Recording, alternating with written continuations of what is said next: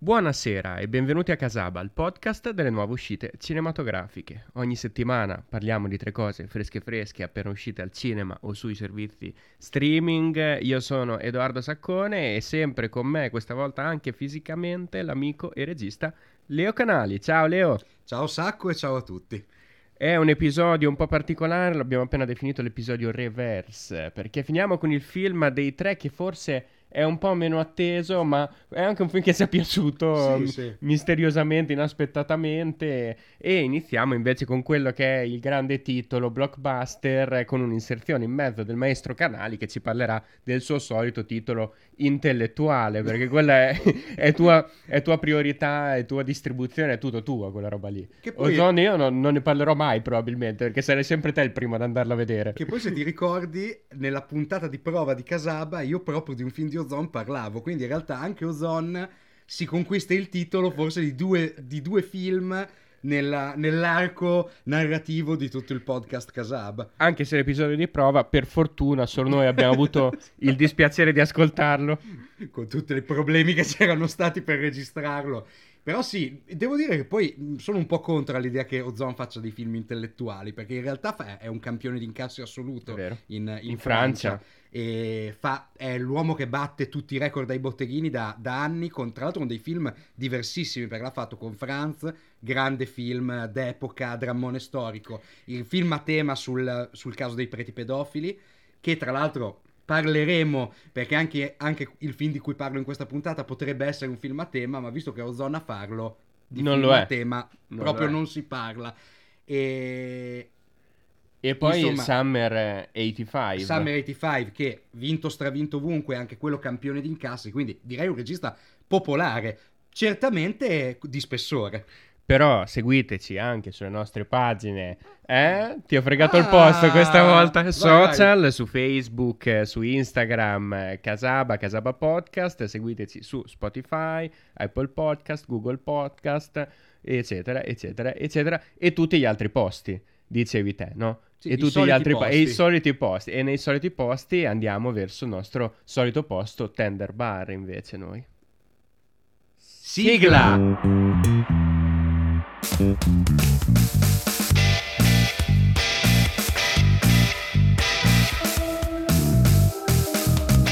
Iniziamo, come abbiamo detto, dal titolo più blockbuster di questo episodio. Si tratta di Scream. Attenzione, non è Scream cinque, è Scream, ma in realtà è Scream cinque perché non è il primo Scream originale riportato al cinema, anche se sembra il primo Scream originale riportato al cinema. Ovviamente siamo nel territorio del metacinematografico, quindi va bene un po' tutto, la cosa è da sviscerare, o forse da non sviscerare per lasciarlo al piacere dello spettatore. È un film che ci gioca molto su questo aspetto metacinematografico, come lo faceva già il capostipite della saga. Credo che sia la parola più detta di Kasaba, sia metacinematografico. Soprattutto in questo episodio e nel precedente con Beh, Matrix sì, Resurrection Matrix. Siamo in un territorio puramente contemporaneo. Infatti in questo Scream o Scream cinque siamo di nuovo a Woodsboro, più di vent'anni dopo gli eventi del primo film, quasi vent'anni dagli eventi del secondo film, in cui si iniziava a costruire questa saga all'interno della serie, che era una saga cinematografica, Stab, che riprendeva gli eventi che succedevano all'esterno della saga, ma all'interno della realtà della serie, e le si riportava al cinema. Qui e la serie di film Stab è arrivata ormai all'ottavo capitolo. I nostri protagonisti della, della serie Scream invece sono un po' dispersi per l'America, ma a Woodsboro ci sono una nuova generazione di giovani ragazzi che sono ovviamente appassionati di cinema, ma questa volta non vanno al cinema a vedere i film, ma li guardano su Netflix. Ci sono questi nuovi ragazzi che improvvisamente mh, durante una serata si ritrovano per la prima volta a dover combattere contro il misterioso Ghostface. Iniziamo in un territorio assolutamente conosciuto per chi ha visto i capitoli precedenti. La nostra protagonista sta in casa, è da sola, a un certo punto le arriva una chiamata, è un personaggio misterioso con una voce ancora più misteriosa, ma per noi particolarmente riconoscibile e ormai, familiare, ormai. E familiare, quasi un amico di famiglia sì, si sì, potrebbe sì. dire, e questa voce misteriosa eh, propone un gioco. Un gioco metacinematografico, ancora una volta. Qual è il tuo film horror preferito. La ragazza eh, risponde ovviamente secondo i canoni odierni Babadook, si parla, si discute di nuovo di cinema come nel film originale, si parla di Hereditary, si parla di Midsommar, mm. fino a che il gioco non si svela, la voce misteriosa la vuole uccidere, vuole entrare nella sua casa, che questa volta però ha a disposizione un sistema domotico per chiudere le porte attraverso un'app del telefonino. Lui Vabbè, riesce come ad entrare lo stesso. Era sta roba. Questa era tutta l'introduzione del film, abbastanza lunga, tra l'altro, bella corposa e tutta presente nel trailer. E, um, e la ragazza viene ovviamente accoltellata. I suoi amici si riuniscono e si rendono conto di trovarsi di fronte a un nuovo Ghostface, un nuovo assassino misterioso che ancora una volta vuole portare la distruzione all'interno della povera cittadina di Woodsboro.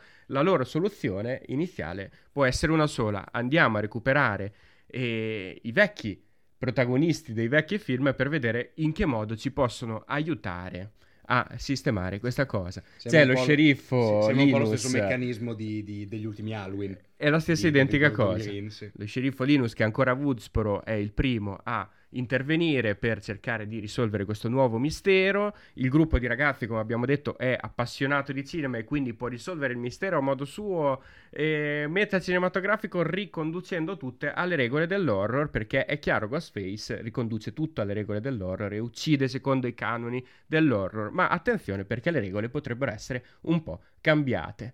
Questo Scream o Scream cinque riflette anche sul suo stesso titolo, perché intanto la saga cinematografica all'interno del film Stab, è arrivato all'ottavo capitolo, che si chiama però solo Stab. Questo film eh, ci riconduce verso territori assolutamente conosciuti, già visti, territori mh, cinematografici che nel, nell'arco degli ultimi venticinque anni hanno ricostruito in qualche modo quelle che erano le regole dell'horror. Nel caso del capostipite e dei tre sequel prima di questo, quelle regole erano sempre sviscerate e ricostruite dal grande regista horror Wes Craven, che purtroppo è venuto a mancare ed è stato sostituito in questo caso da una coppia di giovani registi che avevano già portato sullo schermo Ready or Not, un film horror uscito due anni fa, piacevole, non sgradevole, per cui sono stati chiamati ovviamente a fare questo lavoro su una del...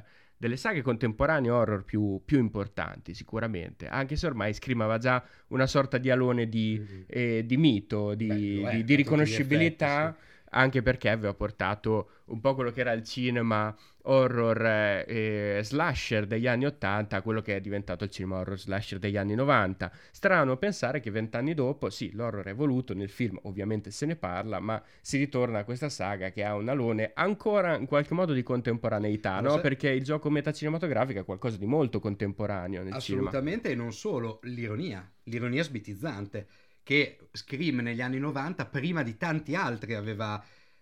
aveva intuito come soluzione possibile di un incancrenimento del genere, che si era un po' ritrovato a girare a vuoto sui suoi cardini, sui suoi soliti cardini. Prima di tutti aveva capito che probabilmente declinare quel tipo di genere verso una consapevolezza autoironica già presente ed esposta nel film avrebbe portato probabilmente una, una boccata d'aria fresca sia al genere, e ha creato a tutti gli effetti quello che è un nuovo mito. C'è il solito discorso, vero Sacco, che nel momento in cui un personaggio horror diventa mainstream e viene parodizzato, ecco che sei entrato nella, nel mito e nella storia. Mi vengono in mente gli scary movie, naturalmente, che i primi partivano proprio, certo, dalla presa in giro del meccanismo di Scream, che a sua volta era una presa in giro del meccanismo degli horror. Meraviglioso, proprio inf- il cinema che riflette su se stesso. E infatti di, di Scary Movie se ne era parlato inizialmente come un'operazione un po' strana, mm. se ti ricordi, proprio per il fatto che andava a riflettere in maniera ironica su un'operazione che era già una riflessione ironica, ironica, e pareva che, che, che a fatica potesse funzionare, invece mm. poi funzionava ah, meravigliosamente, perché utilizzava un altro registro completamente diverso, quello del demenziale, demenziale. E invece di quella che è la riflessione auto, no? La riflessione meta e auto, che, è un film che Wes Craven, che Wes Craven esatto, aveva già tentato tra l'altro precedentemente con il, il, sesto, settimo, il, il settimo. settimo capitolo della saga di Nightmare, che era Nightmare Nuovo Incubo, e che poi aveva riportato in quella che era una nuova saga ai tempi.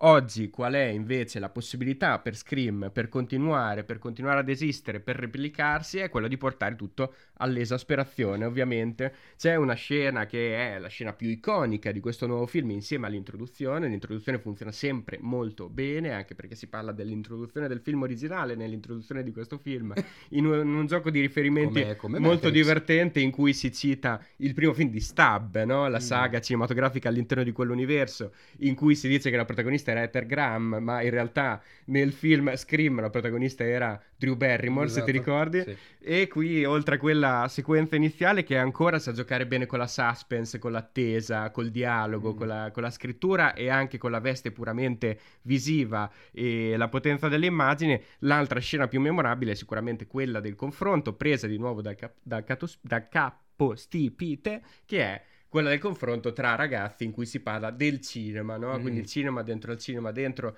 al cinema. In questo caso ci sono tre livelli di lettura e di che cosa si dice? Si dice che l'horror è cambiato.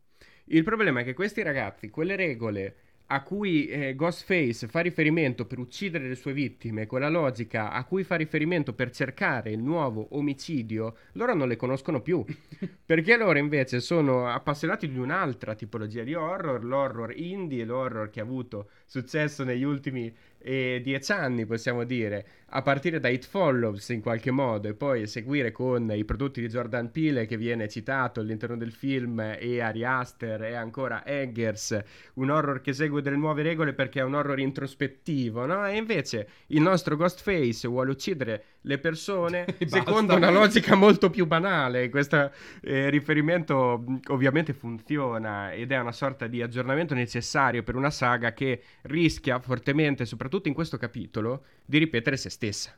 Nel momento in cui a gestire mh, quell'immaginario, questa saga, era un uomo che ha sempre tentato di reinventarsi, Wes Craven, a volte eh, un po' fatica, no? Mm. Un, a volte un po' macchinosamente, a volte un po' di meno, però all'interno della saga di Scream va sempre cercato una nuova strada. Qui invece la nuova strada è quella, anche questa citata all'interno del film, del requel. Il requel che non è un prequel, non è un sequel, mm. non è un remake, attenzione, non è nemmeno un reboot, ma è un film che si fonda sull'immaginario del film originale della saga, seguendolo e non ricostruendolo completamente, dovendo rispettare una, serie, una serie di regole eh, autoimposte che non facciano impazzire i fan, ma allo stesso tempo cercando di dare qualcosa mm. di nuovo che può parlare alle nuove generazioni, no? Questo requel è ovviamente il film stesso, che però appunto fatica a volte a macinare un nuovo meccanismo, qualcosa che possa dare qualcosa di, di nuovo oltre che contemporaneo, perché il contemporaneo lo si può inserire all'interno di una narrazione, sì, sì. No? Lo si fa attraverso riferimenti, lo si fa attraverso la scrittura dei personaggi, ma in una saga così autoimposta, autocreata, autoriflessiva, la difficoltà del film è evidente ed è quella di riuscire a non muoversi solo verso territori già conosciuti a livello narrativo. E invece qua ci ricaschiamo, qua mm-hmm. ricaschiamo verso il prodotto che è autoriflessione e purtroppo lo era già il capostipite, e quindi non riusciamo a trovarci a volte verso qualcosa che dovrebbe portare la saga verso un futuro, verso un presente e non solo verso il passato. Mm-hmm. Il film è divertente, sa essere divertente, ha alcuni momenti ben scritti, l'abbiamo detto all'inizio, abbiamo detto il passaggio intermedio, e tende verso l'accumulo nella seconda parte invece e nel finale, nel autocitato terzo atto del film, in cui le cose dovrebbero svolgersi verso eh, un, una chiusura un po' meno stereotipata, un po' meno scritta, un po' meno già vista, e invece fondamentalmente poi mm. il film fa quello che dice di non voler fare mm. e questo è un gioco che, che può portare un po' all'esasperazione, un po' alla stanchezza, un po' verso, verso qualcosa Ma... che avremmo preferito forse non vedere di nuovo esposto in quella Sai maniera cosa? Mi è venuta questa riflessione ascoltando questo discorso, che è totalmente lecito, nel senso che poi il punto spesso di questi film è questo, questa sensazione abbastanza Eh, cioè che non puoi ignorare, di ripetizione dell'uguale, nel senso è chiaro che eh, Hollywood è in un momento di grossa crisi creativa, perché è un, è, sono anni che cerca di riciclare costantemente sempre i soliti prodotti, basandosi su una fanbase che arriva da vent'anni indietro. Qual è il punto? È che trovo più sensato rigiocare una, ehm, un meccanismo di genere dentro un prodotto nuovo, come può essere il Fear Street di cui abbiamo parlato, certo. che eh, è veramente ripetere, per, cercare di trovare un'originalità nel ripetere per l'ennesima volta una storia con questo, perché suona tanto, quello che, quello che mi sembra il punto, è che suona tanto come la saga di Halloween pre- remake di Rob Zombie. Rob Zombie, cioè era una ripetizione dell'identico, degli stessi meccanismi narrativi, che a un certo punto è veramente diventata una parodia di se stessa. Non era più possibile che ci fosse, non era più possibile prenderli sul serio.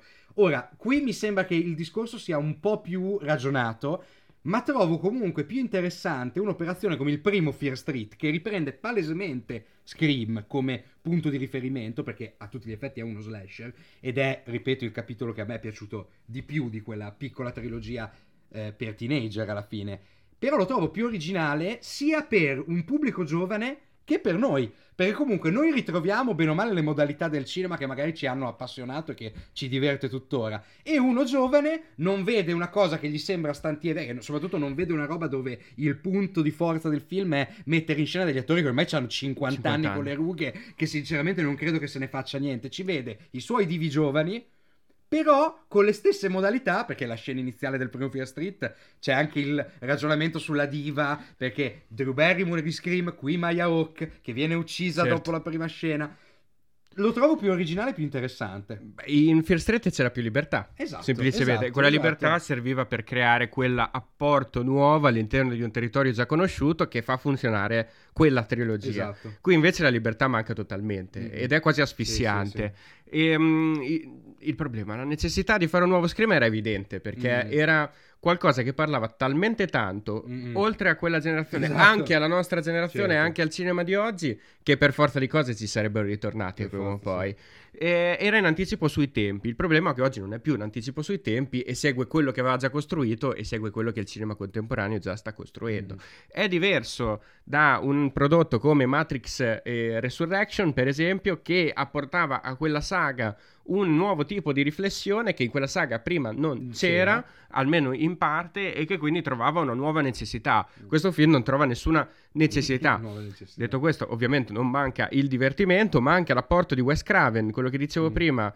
riguarda il fatto che Wes Craven è un regista che comunque tentava la reinvenzione anche nel momento in cui lavorava a saghe a cui aveva già partecipato, vedi Nightmare, mm. vedi Scream, e um, cambiava l'ambientazione, cambiavano le carte in tavola, cambiava il gioco metacinematografico. Ricordiamo, nel primo Scream non c'era una saga all'interno del film in cui si rifletteva il film stesso, quella di Stab. Nel secondo c'era, e c'era questo inizio memorabile al cinema che non replicava l'inizio del primo film, esatto. Nel terzo addirittura si entrava nel territorio di Hollywood e esatto, cambiavano ancora le carte in tavola, per quanto poi il film in sé potesse non funzionare per altre motivazioni, non ci interessa.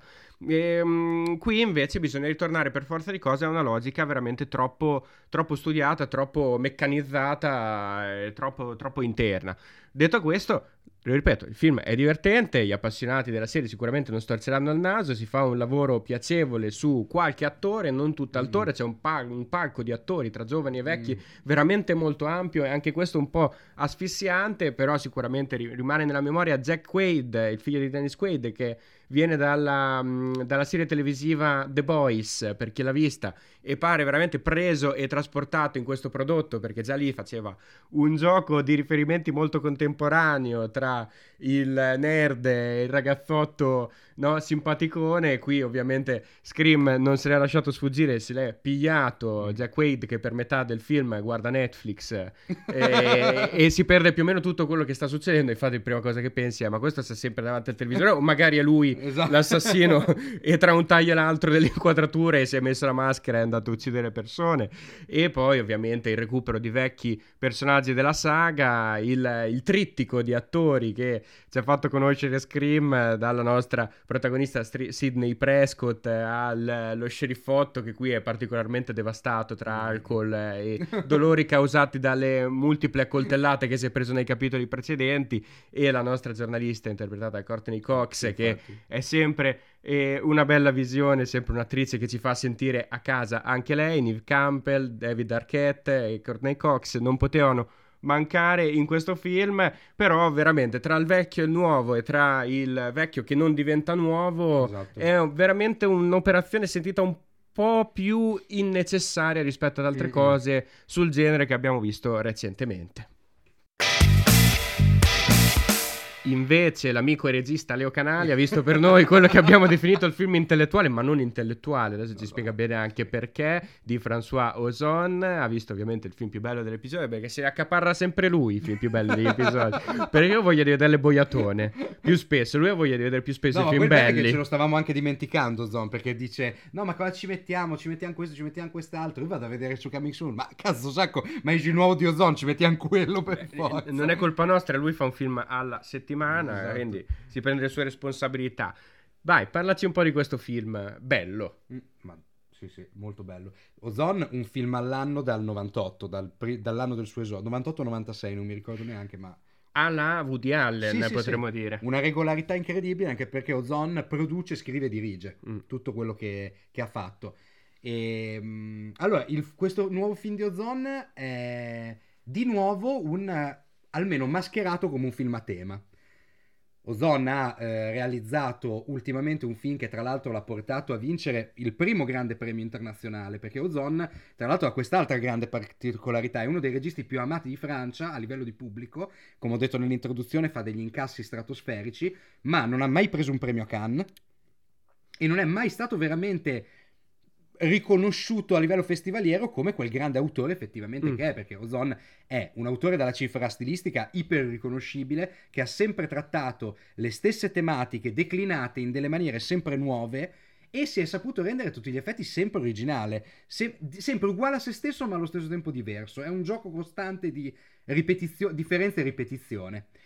E, eh, è stranissima anche questa cosa. Ma sì, anche Franz, eh, Franz, giovane bella. Franz aveva vinto il premio come miglior attrice esordiente Paola Beer, che eh, poi ha fatto un mare di roba perché è un'attrice fenomenale, però non ha mai non ric- ha vinto lui. Ozon non ha mai vinto, ha vinto il premio speciale della giuria al Festival di Berlino con ehm, Grazie a Dio, mm. che è che era l'altro grande film a tema, tema scottantissimo in quel caso, che era la pedofilia nella chiesa, ma esattamente come in quel caso ecco che ci troviamo di fronte a un film a tema che non è un film a tema. Perché? La storia è questa. Eh, non mi ricordo i nomi dei personaggi, perdonatemi, ma eh, andiamo avanti così. Eh, a Sophie Marceau viene comunicato che il padre è in terapia intensiva in un ospedale in Francia perché ha avuto un ictus. Questo ictus l'ha paralizzato per metà del corpo e l'ha ridotto praticamente in fin di vita, perché il padre comunque è alla, alla sua età, ha ottantacinque anni, e rischia di... di, di, di Di, di non sopravvivere a, agli interventi e comunque alle cure mediche che lo aspettano per la riabilitazione da questo, da questo brutto colpo.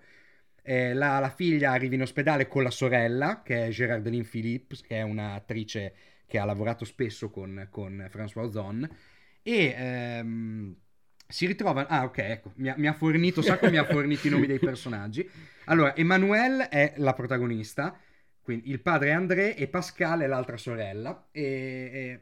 Cosa succede? Che si segue un po' il periodo di riabilitazione del padre, che sembra comunque rispondere bene alle terapie, perché come dice Manuel nel film, nostro padre è molto forte, non si fa abbattere da, da, da, da niente, lo dice tra l'altro di contro al, al compagno di stanza del padre, che è quest'altro uomo colpito anche lui da un ictus, che però si sta riprendendo da Dio, e allora e dice no ma vostro padre non lo vedo troppo bene, no no ma lui guarda che si riprende perché è un uomo molto tenace.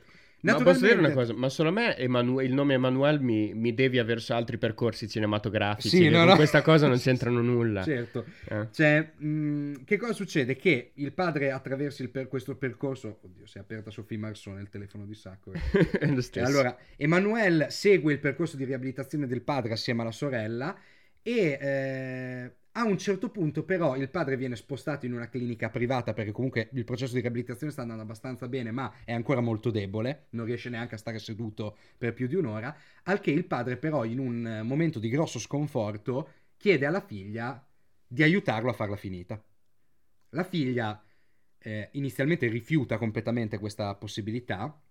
C'è un rapporto col padre estremamente conflittuale. Questo padre era il classico padre padrone nella vita, uno che le figlie se le, sempre, le ha sempre considerate poco, tra l'altro in un rapporto estremamente conflittuale con la moglie Charlotte Rampling, una donna scultrice, eh, parliamo di una famiglia altoborghese, una donna scultrice affetta dal Parkinson che non l'ha mai abbandonato pur sapendo che era omosessuale. e, eh, e quest'uomo non ha mai nascosto la sua omosessualità. Quindi una, una coppia, già una storia di coppia abbastanza eh, turbolenta, ma a un certo punto accetta effettivamente di imbarcarsi in questo percorso complicato a livello sia burocratico che umano, anche perché rischiano a tutti gli effetti la galera le figlie di, di André, eh sì. perché eh, decidono di chiamare una clinica svizzera per portare il padre in Svizzera e fargli compiere il suicidio assistito. Ora, in tutto questo, che a tutti gli effetti pare un film a tema, la tematica del suicidio assistito pare essere, esattamente come tutto quello che Ozon pone sullo schermo, la cosa più naturale del mondo, e proprio per questo è politico, perché a tutti gli effetti la cosa che colpisce di più, almeno che ha colpito me di più, è il fatto che un film sulla morte, perché a tutti gli effetti questo è un film sulla morte, che è una tematica cinematografica e umana che non ha fine, può essere indagata sotto qualunque declinazione, continuamente, qualunque, continuamente sia indagata come una risorsa, nel senso che la morte organizzata, e non un suicidio che sconvolge una famiglia, ma un suicidio consapevole, ecco che diventa immediatamente qualcosa che libera e che non opprime, come se effettivamente l'idea della fine della vita, che è uno dei pensieri più atroci che gli esseri umani possano avere, diventi una risorsa per l'essere umano. E già qui per me potrebbe finire l'analisi, già questo vale la pena di vedere questo nuovo film di Ozon, che per il resto è il più classico dei film di Ozon. Cioè, Ozon che cos'ha? Grande eh, grammaticità della regia, cioè grammaticalità della regia.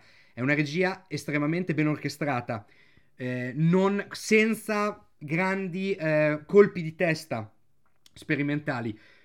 È una regia che a servizio della narrazione, una narrazione che quasi mai cade nel facile pietismo, nelle, nella, nell'estrema drammaticizzazione delle scene. Anche qui stiamo parlando di un film sulla morte, non c'è quasi mai una scena patetica. È una regia che ha molta stabilità. Stabilità. Tra, e perché? Perché non rinuncia mai a mostrare quanto l'affetto umano e le, i moti più naturali del sentimento siano di per sé significanti. Non c'è bisogno di caricarli di nient'altro, basta semplicemente raccontarli, metterli in scena, basta raccontare l'odio per dire quello che significa, basta raccontare un, un contatto tra due sorelle per dire quello che significa. Mm. E quello che significa è qualcosa che non ha bisogno di nessun tipo di aggiunta. Il regista che non cacca la mano, Ozon. Mai, mai, mai. E anche in questo caso, con una tematica così scottante, esattamente come ave- è un film molto simile a Grazie... Grazie a Dio, mm. perché anche Grazie a Dio, che era un film da un certo punto di vista ancora più esposto, perché se qui la tematica è esistenziale a tutti gli effetti, anche se quello del suicidio assistito è a tutti gli effetti un problema burocratico mm. e legislativo e giudiziario, ma nel caso di, di Grazie a Dio era proprio una questione politica. La Francia si era ritrovata a gestire un caso di pedofilia nella Chiesa assurdo, con tantissime denunce, ed ecco che comunque Ozon calava un, un caso mediatico all'interno della vicenda umana dei suoi piccoli protagonisti, mm. che però, proprio per le scelte radicali che hanno fatto di non rinunciare a parlare di una cosa che li aveva traumatizzati, ecco che hanno trovato loro la strada verso un'elaborazione e lo Stato una consapevolezza di una situazione drammatica ed epidem- eh, epidemica a livello sociale. Mm. E, ed è lo stesso, è lo stesso meccanismo in questo film. Una grande tematica esistenziale, sociale e burocratica viene calata nei suoi aspetti più pratici, che sono aspetti umani, ed ecco che immediatamente è come se la trovassimo molto più vicina a noi, e c'è questo grande senso, più che altro è programmatico fin dal titolo. È andato tutto bene, si chiama questo film, cioè, e cosa ti puoi aspettare? Veramente è la storia di un uomo che decide di farsi uccidere perché non riesce più a concepirsi come un essere umano, è una storia dove va tutto bene. Ma poi quello che mi fa venire in mente quando dici che i film di Ozon non sono film a tema è forse anche il fatto che c'è una concentrazione, un interesse principale riguardo ai personaggi piuttosto che riguardo le, le vicende narrate. Ricordo in Grazie a Dio, è, è il più recente che ho visto, è il primo che mi viene in mente. Eh, il film verte sulle persone, sono tre persone, sono tre persone che hanno seguito tre percorsi diversi, quei percorsi esatto. sono iniziati nel momento in cui è successo qualcosa a loro da piccoli, quella cosa ovviamente è centrale all'interno del film, ma il film rapisce per altri motivi. Il film non rapisce perché c'è un interesse verso la tematica e basta, ma perché c'è un interesse verso i personaggi che vengono raccontati, e per questo mi sono immaginato un film, in questo caso, che verte soprattutto sul rapporto tra padre e figlia, no? Assolutamente. Ho, ho immaginato male? No, è un altro no, è film quello di Ozon. C'è, un, c'è, un, c'è una battuta meravigliosa tra quando la figlia Emmanuelle decide effettivamente di aiutare il padre in questa, in questa impresa. Eh, parlano e discutono di quanto costa effettivamente fare questo. V- mm. Vedete, è, è il ric- ricondurlo a queste cose che lo rende risolutivo. Rende risolutivo anche il fatto di, di finire la propria vita. E allora si parlano e dicono: ah, tutta questa cosa ci arriverà a costare diecimila euro. E il padre, con questa spocchia anche un po' altoborghese, dice: ma, ma come fanno i poveri? E la figlia gli risponde: beh, semplicemente aspettano di morire. E lui gli risponde: poveretti. Terribile. Cioè, è... Questo, è, questo è il contesto che ha sempre descritto Ozon, tra l'altro. Cioè, e, però quanta verità c'è in questo scambio di battute? Mm-hmm. Cioè, aspettano di morire, poveretti. Io ho il privilegio di sceglierlo quando... Ed è, e questo privilegio è, ahimè, risolutivo. Cioè, è andato tutto bene. Tutto sommato, tutto, bene. tutto sommato a me è andato tutto è andato bene. Tutto bene. No? C'è una, come hai detto te, Sacco, c'è una gra- dare una grande importanza. Il film è tutto sul rapporto tra queste due sorelle mm. e il padre. Tra l'altro c'è una di- il fatto che Ozon non cada nel tranello di rendere estremamente drammatico il rapporto tra due sorelle che sono evidentemente diverse anche nei rapporti col padre. È evidente che il personaggio interpretato da Sophie Marceau è la preferita del padre, nonostante sia quella che ha avuto con lui il rapporto più conflittuale, che lo voleva vedere morto. Mm. Si dice nel film, e infatti adesso è costretta a gestire pure la sua morte. Questo padre a cui è molto difficile dire di no, e lo ripetono continuamente all'interno del film, e a cui non si può dire di no, ed è per questo che lo si aiuta in questa... C'è una dinamica di conflitto anche interna a queste due sorelle, ma è molto più importante suggerirlo che lasciarlo esplodere, perché bastano due sguardi a Ozon per raccontare quanto c'è di non detto all'interno del suo stesso film. E poi sinceramente il rapporto, il racconto del corpo. Ozon è sempre stato un regista estremamente carnale, fisico, sensuale e sessuale, eh beh, certo. a tutti gli effetti. Ha sempre parlato, l'altro grande, l'altra grande tematica di Ozon è sempre la tematica del desiderio, mm. che un po' c'entra anche in questo film, perché lui desidera di morire a tutti gli effetti. C'è una tematica del desiderio. Però quindi... è un altro tipo di desiderio. Certo, è certo. e, eh, di abbracciare la donna con la falce, proprio, è quello. E... Cos'è, qual è il punto? Ha sempre parlato del desiderio, delle ragioni che muovono il desiderio, della difficoltà di articolare il desiderio. C'era uno dei suoi primi cortometraggi splendidi che si chiama Un vestito d'estate, eh, dove raccontava della vacanza deludentissima di questa coppia di omosessuali, ecco. che però riusciva a trovare una nuova linfa a livello relazionale quando uno dei due in una spiaggia decide di andare con una donna. Cioè gli capita di andare con una donna, accetta questa cosa, e andando con una donna capisce di poter amare il suo uomo. Eh, eh, Ozon ha sempre raccontato questo tipo di storie. E eh, anche qui il rapporto con un corpo che decade, un corpo di cui non hai più il controllo, un corpo che man mano che invecchi, ecco che inizia a diventare qualcosa di ingombrante, qualcosa che non riesci più a controllare. E qui la prima scena è naturalmente programmatica. Cos'è, come inizia il film? Sophie Marceau è al tavolo, è una scrittrice Sophie Marceau nel film, sta scrivendo qualcosa, gli viene comunicato che il padre è in ospedale, lei esce di casa in tutta fretta, si capisce che è anche un personaggio frettoloso perché va all'ascensore, lo chiama ma non lo aspetta, inizia a scendere le scale, ma a metà delle scale la sua vista gli si annebbia perché si è dimenticata di mettersi le lenti a contatto, quindi ritorna in casa e Ozon ti racconta questo mettersi le lenti a contatto che da un lato è un po' un vedere meglio qualcosa, ci sarà qualcosa che deve essere guardato con più attenzione, ma allo stesso tempo è anche un racconto tenerissimo di quanto già anche Sophie Marceau percepisca che il suo corpo sta decadendo, semplicemente dal fatto che non riesce più a vedere bene.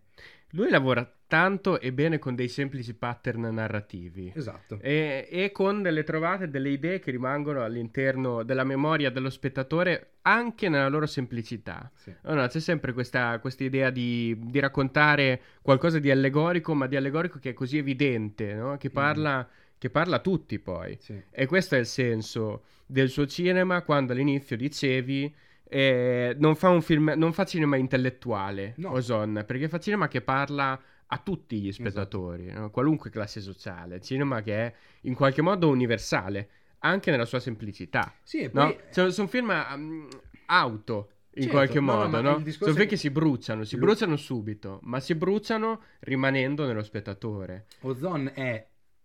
avendo questa regia per niente manieristica mm. e nemmeno... Caricata. Esatto, ne- e nemmeno caricata. Essendo così gra- grammaticale nella mm. regia, è una frase che è molto semplice da seguire, ma è estremamente stratificata. Sì, è significativa. Ma è anche vero che i simboli che Ozon usa per raccontare il lato più nascosto delle sue storie sono anche quelli terribilmente palesi. Sono molto esposti come, come simboli. E questo da un lato facilita la capacità di lettura del film, la capacità di emozionare, di empatizzare mm. con i personaggi, ma allo stesso tempo non toglie profondità alla narrazione.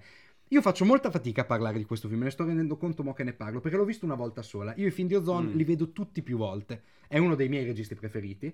E anche questo film è un film molto denso, perché... cavolo, come più che dirvi andatelo a vedere e più che raccontarvi appunto questo senso finale, che trovatemelo un altro film che te lo riesce a dire che anche la morte ha una soluzione, cioè può diventare qualcosa che fa star bene la gente, e che lo trovo qualcosa di veramente sovversivo quasi, e, e, è qualcosa è veramente... di forse, forse c'è più bisogno in Italia che in Francia, certo certo viene da pensare. Una tematica pazzesca trattata con questa con questa con questo senso da un lato di forte responsabilità, e come al solito con Ozon c'è questa convinzione che i personaggi arrivano alla fine del film e sono evoluti e sono diventati qualcos'altro, e questo qualcos'altro è un surplus di consapevolezza mm. e c'è anche in questo film. Ma mi viene in mente un altro film a tema, era quello sulla prostituzione minorile di Giovane Bella. Sì, se certo. Infatti vedete, sto parlando di altri film per parlare di questo film. Anche in Giovane Bella, con che leggerezza una tematica così mm. profonda era stata, era stata raccontata, con un adolescente che la sera della, della la sua prima notte d'amore su una spiaggia durante una vacanza, cioè il modo più banale, proprio il tempo delle mele siamo, mm-hmm. ha un episodio di sdoppiamento e a tutti gli effetti si riesce a vedere da fuori, ma vedendosi da fuori che cosa capisce? Capisce una freddezza anche del lato, come, com'è stato questa, è stato uno schifo questa, questa prima volta, e lei cosa diventa? Pochi mesi dopo diventa una, una escort. Perché? Non lo so, per fare soldi? Boh, no, non c'è un vero motivo. Se, e ma c'è talmente film... tanta naturalezza in esatto, realtà esatto. che e deve essere film... così. Esatto, è una grande accettazione, è una grande elaborazione del proprio desiderio. Mm. Partendo da questo iniziale episodio di sdoppiamento che ha creato naturalmente una freddezza, una possibilità di guardarsi da fuori nel lato d'amore che naturalmente permette di replicarlo con chiunque, prendendo dei soldi. E è questo regista qui Ozon, cioè io boh, smetto anche di parlarne perché dico andatelo a vedere il film almeno finché starà in sala, perché è sicuramente una delle cose più belle che sono uscite negli ultimi tempi, è uno dei più bei film di Ozon, questo è andato tutto bene. Non è e... un thriller questa volta? No, che a volte no, inserisce però, elementi però thriller ha una, ha una, ha una struttura d'azione, perché eh. comunque questi Cioè, devono c'è, c'è questa cosa del andare a contatto con la clinica in Svizzera, viene questa donna che è una donna della clinica svizzera che è molto misteriosa, questa donna che non si capisce mai ecco. cosa faccia, e loro si devono fidare, non fidare, e poi c'è anche un ex amante del padre che ogni tanto si fa vivo e crea del casino, quindi ha una componente di tensione. c'è, c'è, c'è del mistero c'è del mistero e c'è della tensione. E... perché ricordiamo tra le altre cose anche regista iscrivibile alla lista degli Hitchcockiani. Ma assolutamente, Ozon. assolutamente lo è, lo è. Sono esatto. caratteristiche che di- abbiamo, difficilmente si abbiamo perdono. Abbiamo parlato di quali registi qui a Kasaba ultimamente, abbiamo parlato di Farhadi, mm. è uno che usa le stesse strategie narrative, inscrive un film a tutti gli effetti drammatico all'interno mm. di un genere più eh, tensivo, cioè mm. che ti riesce a mantenere sul, sul filo della tensione per tutto il tempo, ed ecco che effettivamente riesce a coinvolgerti di più. Anche qui c'è un meccanismo della tensione, assolutamente. Cioè, comunque è una mission impossible di far morire questo, questo personaggio. Abbiamo parlato di Shyamalan un'altra volta. Un'altra, eh, certo, non abbiamo Shyamalan. mai parlato di Polanski, invece, che anche lui è iscrivibile, ma solo perché non farà più film, probabilmente. No, c'è il prossimo, ce n'è un lo fa, lo fa. nuovo. Sì, sì, sì. The Palace si chiama. E la... Va bene, allora parleremo anche di lui e sarà sempre alla fine uno del grande elenco degli Hitchcockiani come Ozon. Proseguiamo con il nostro terzo film, che è The Tender Bar. Si può trovare sul catalogo di Amazon Cambiamo Prime Video. Da gioco.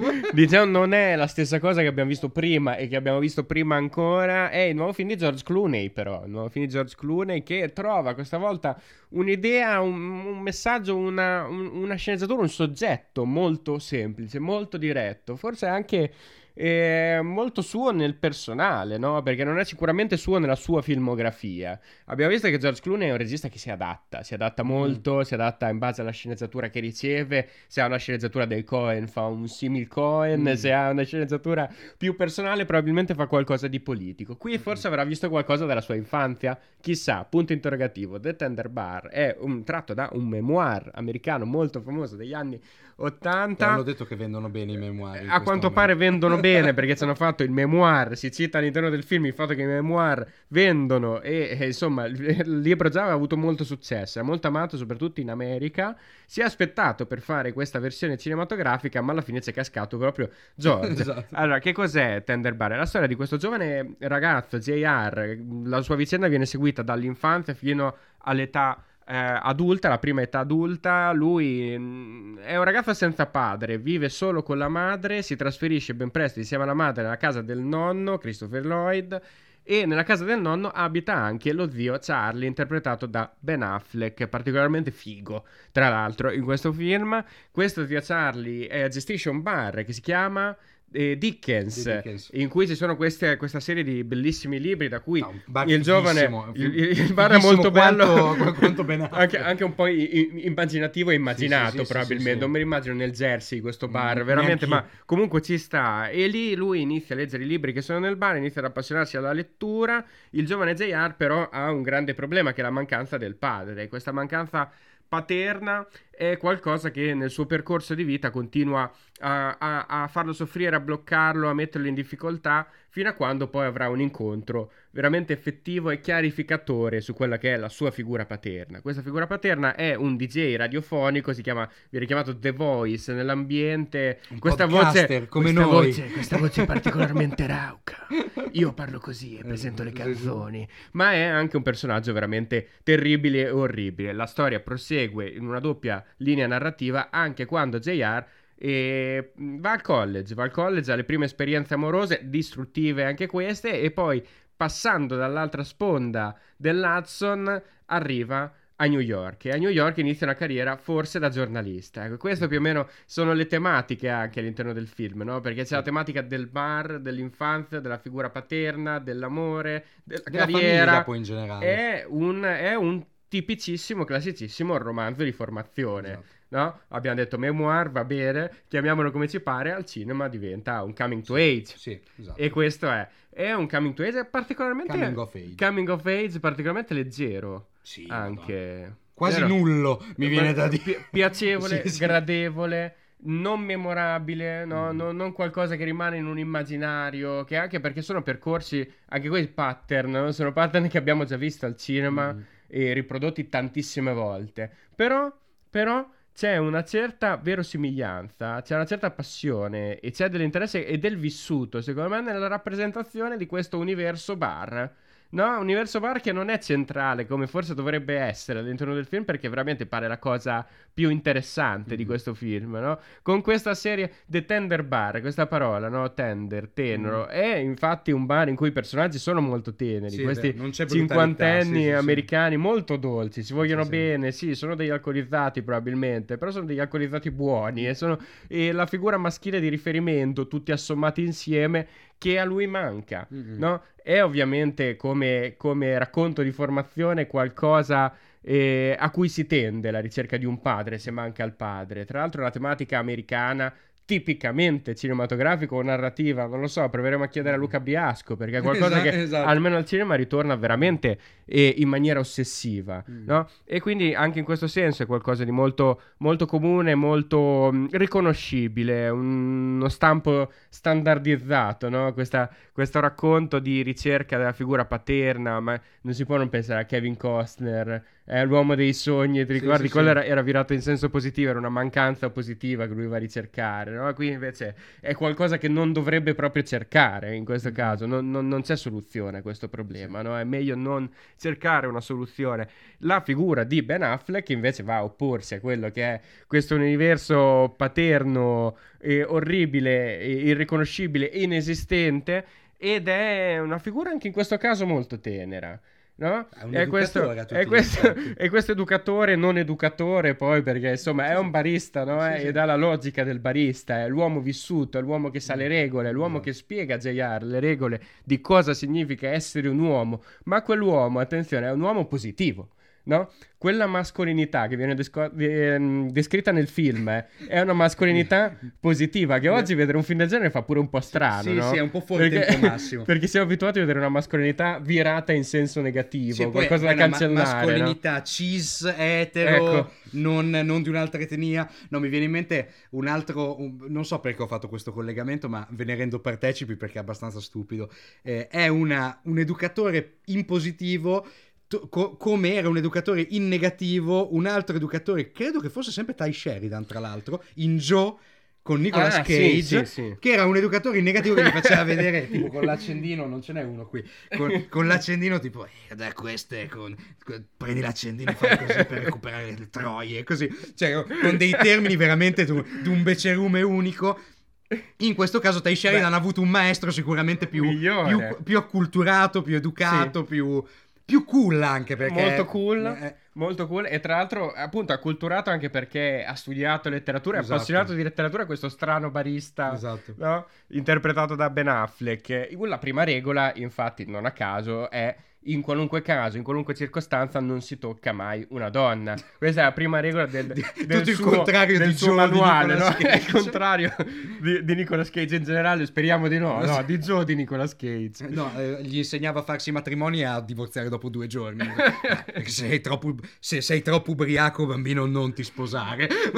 Cioè, Ty Sheridan rischierà di diventare schizofrenico, probabilmente, tra questi, tra questi paternalismi positivo e negativo. La cosa, la cosa che emerge sicuramente, appunto, in questo, in questo questa aura da film fuori tempo massimo eh, e un po' veramente fuori dal tempo, sicuramente emerge quella eh, il fastidio che potrebbe generare questo film in uno spettatore meno Eh, meno disinvolto di noi, cioè nel senso, se qualcuno si aspetta da ogni roba che vede che la cosa debba essere illuminante, decisiva e definitiva e totalizzante, amici miei, smettete di frequentare i cataloghi online e in streaming di, di Netflix e compagnia, perché la, i tre quarti della roba che è lì dentro è a un livello molto più basso di quello che state pretendendo da loro, anche perché sinceramente film come questo ci sono sempre stati, sempre ci saranno e sempre hanno senso di esistere, anche perché nel momento in cui non veicolano dei messaggi che sono effettivamente così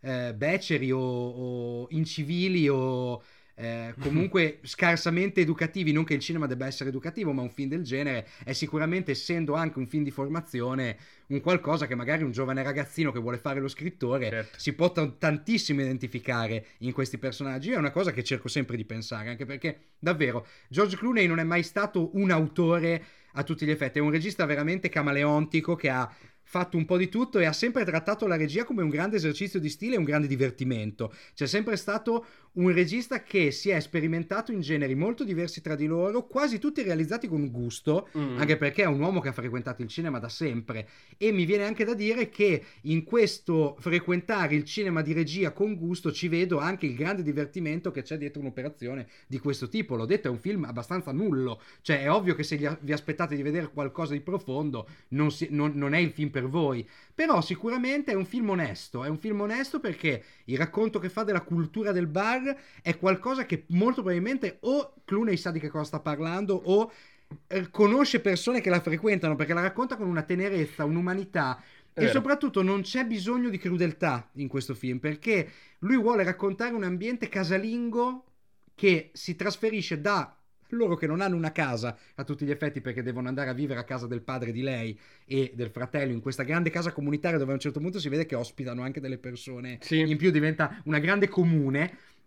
E il bar diventa una seconda casa dove crescere, dove fare degli incontri significativi, dove imparare a essere uomini. C'è questo grande senso eh, molto americano dell'educazione del maschio, che deve comportarsi in una certa maniera, un po' retro, l'abbiamo detto, è un po' vintage come impostazione. Ma che cos'è che si salva? Si salva quest'onestà nel racconto della cultura del bar, che allo stesso tempo è divertita ma, ma anche profonda, ma anche umana, perché il rapporto che ha Ty Sheridan con lo zio è questo rapporto di educazione che, se nella tua vita hai avuto una figura, nella tua famiglia o anche fuori, che puoi definire un maestro, è, è inevitabile che ti ci identifichi, perché quando Ben Affleck apre l'armadio e nell'armadio ci sono tutti i libri, lui gli dice: bene, tornerai da me a parlare quando li avrai letti tutti. È una presa di coscienza. Quando, ad esempio, un'altra scena per me molto toccante è quando Ben Affleck gli dice: ti ho visto giocare a baseball, fai cagare, fai, cagare, no, fai, non, qualcos'altro, fai qualcos'altro, fai qualcos'altro. Cos'è che ti piace fare? A me piace leggere. Leggi, allora, diventa uno scrittore. È una...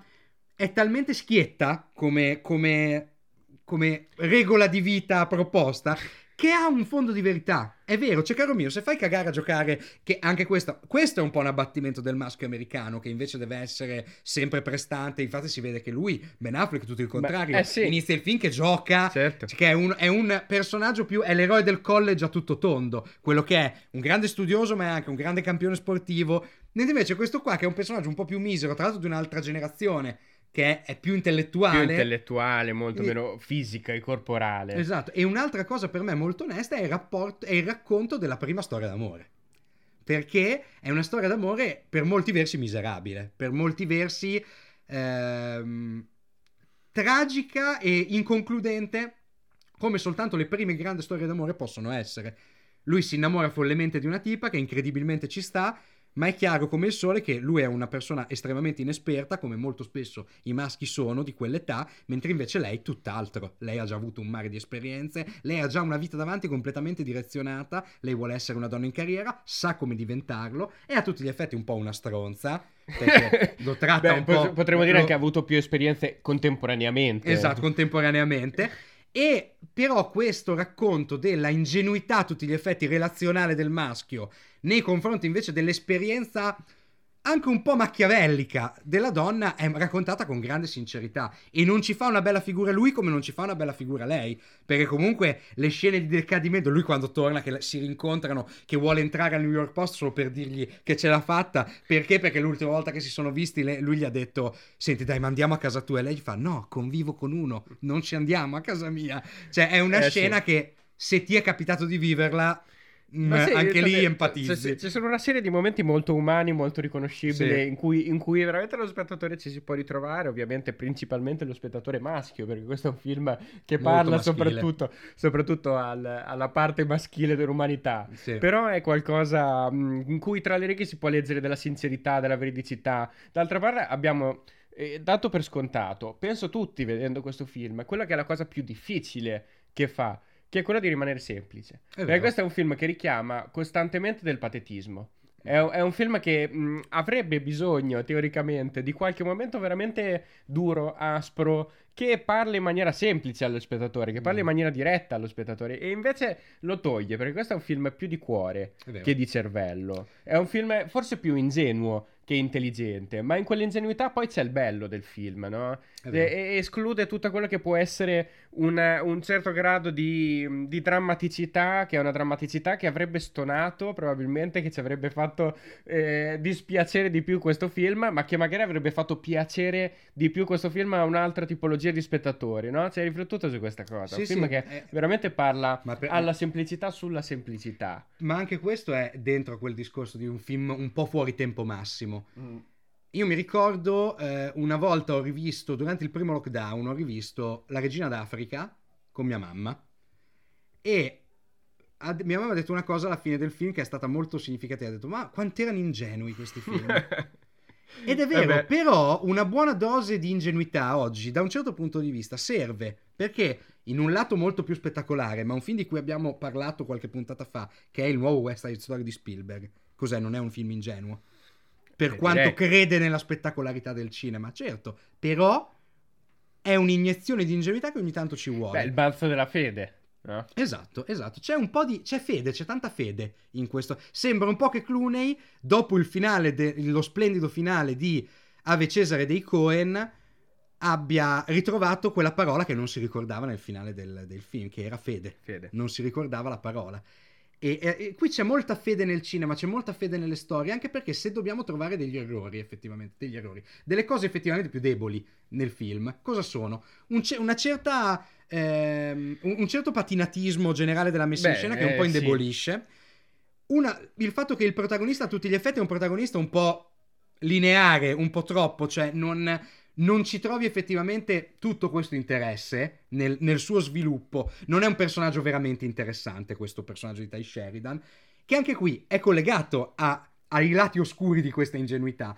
E per me la terza critica, ma questa è una cosa più, più, più scema, è che quando cioè, Ben Affleck gli fa tutto sto discorso che mo voi siete maggiorenni, potete bere alcol e quindi adesso vi dovete scegliere un cocktail, perché quando avete il cocktail voi siete effettivamente degli uomini, e questi che cavolo si fanno fare un dry gin nel bicchierino a calice così, cioè, che è ridicolo. Beh, e, una... è bello che lo bevono tutti vestiti eleganti da, da, da personaggi del college, yeah sì, con questi cose, cioè, ma piuttosto fatti una birra a sto punto, se davvero ci deve essere la grande costruzione del maschio americano, hanno fatto una birra con del whisky, cioè fa ridere i polli. Ma di- direi che dalla prossima volta possiamo fare un, un minuto virgola cinquanta in ogni episodio di Kasaba in cui l'esperto ci parla, critichiamo quello che beve la gente del film.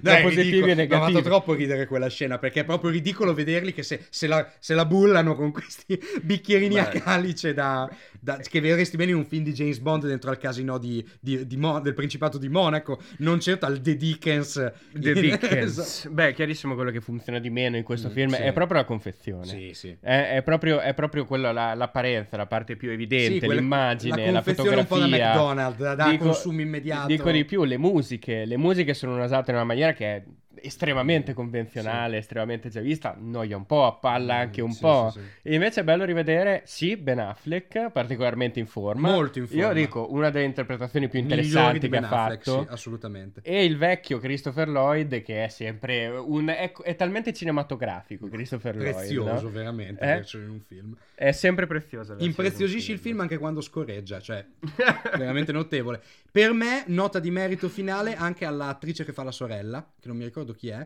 ma lei è un personaggio molto inter- la sorella di Ben Affleck, Lily Rabe, eh, esatto. che abbiamo già visto in American Horror Story, in varie serie okay. eh, americane. Per un attimo ho pensato Netflix. a Classic Horror Story, no detto, no no, okay, no no non era lei, non quella. E lei molto brava, e tra l'altro il rapporto con il figlio per me è molto ben raccontato. Vero. Andiamo avanti con Letterboxd, il nostro social del film in cui troviamo i commenti che ci fanno più ridere in assoluto. Letterboxd è da scaricare. Facciamo un po' di pubblicità per sì, Letterboxd sì, sì. questa volta. Da scaricare perché è molto divertente, tra le altre cose. Secondo me quando, che... quando, infe- quando ci implementeranno l'opzione di commentare le recensioni decolleremo. Cioè, a parte che rimani in maniera un po', un po', un po' autistica, rimani sì, sì. Eh, legato al concetto di stelle, di diary, like, di cuore, di, like, di cuore, però vabbè. Alla fine fa parte del gioco. Leo di Everything Went Fine, bellissimo titolo inglese del tuo film di Ozon. Sembra un po' un titolo di un film di Spike Lee. sì, sì. Ma e... un mix. Allora, ho trovato, ho trovato Finvol uno che dà una stella e mezza al film, direi che non gli è piaciuto molto, e, e che scrive questo commento: Il, salmo- il, il sandwich al salmone Ozon non è simbolico. Sì, ma ce la devi spiegare questo. Questa è una... È una be- Racconto una, una, un, un piccolo simbolismo molto tenero e molto umano del film, cioè che Sophie Marceau dà da mangiare al padre un, il suo panino al, al salmone. A un certo punto il padre riesce a dare semplicemente un morso prima di sentirsi male, e lei conserva questo panino al salmone religiosamente dentro il frigorifero, ma decide di buttarlo quando il padre gli chiede di aiutarlo a, a, mori- di aiutarlo a morire. E lei, rifiutandolo, per la prima cosa che fa tornando a casa è buttare via la traccia che, del padre. Che, che, che mi viene a dire, non, non è solo simbolico, fortemente simbolico, ma anche molto esemplificativo di quello che fa Ozon con le immagini, con i concetti, no? Certo. Non solo, ma poi, sarà mica un caso che quel sandwich con quel morso in mezzo somiglia alle sculture che fa Charlotte Rampling? Ecco, questo è un altro thriller hitchcockiano, di nuovo. Sono le mie domande, le, do- le domandine di Canali.